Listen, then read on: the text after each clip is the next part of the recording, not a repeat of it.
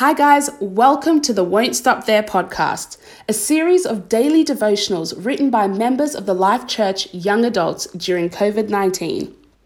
Hi, my name is Anais, and this is day nine. Has fear got a hold of you? Be strong, take courage, don't be intimidated, don't give them a second thought, because God, your God, is striding ahead of you.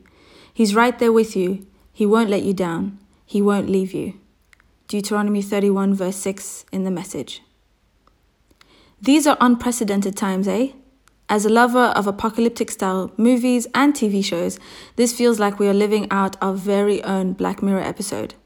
However, the reality of it is far less glam and movie chic. So it's very understandable and very easy to let fear take a hold of you. How can you not, with the constant news cycles peddling fear? I remain confident of this. I will see the goodness of the Lord in the land of the living. Wait for the Lord. Be strong and take heart and wait for the Lord. Psalms 27 13 to 14 in the NIV. I just wanted to take a beat to remind you that just like everything else, fear is a choice. Fear is just faith in the wrong kingdom. I'm going to say that again. Fear is just faith in the wrong kingdom. If you don't believe in the threat, it has no power because you have to believe in its power to harm you. So, my question is where have you placed your faith? Is it in God who sees the end from the beginning? The God who says in Isaiah 54 13 to 15, All your children will be taught by the Lord, and great will be their peace.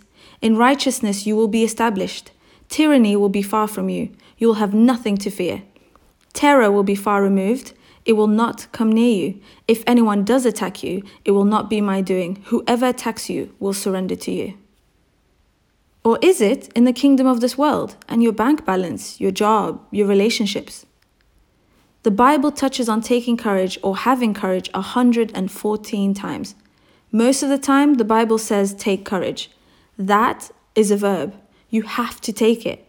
So every day in this uncertain season, remember to take courage as a routine, just like when you eat, shower, get dressed, and go about your lives. So let's pray. Thank you, God, that we have breath in our lungs today. Thank you for protecting us and our loved ones, even when we don't know it. Help us to take up courage, to place our faith in you, and to not allow fear to take up room.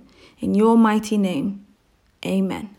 You've been listening to the Won't Stop There podcast. For more information on Life Church Young Adults, visit us at yamovement.com or on Instagram, ya underscore Bradford.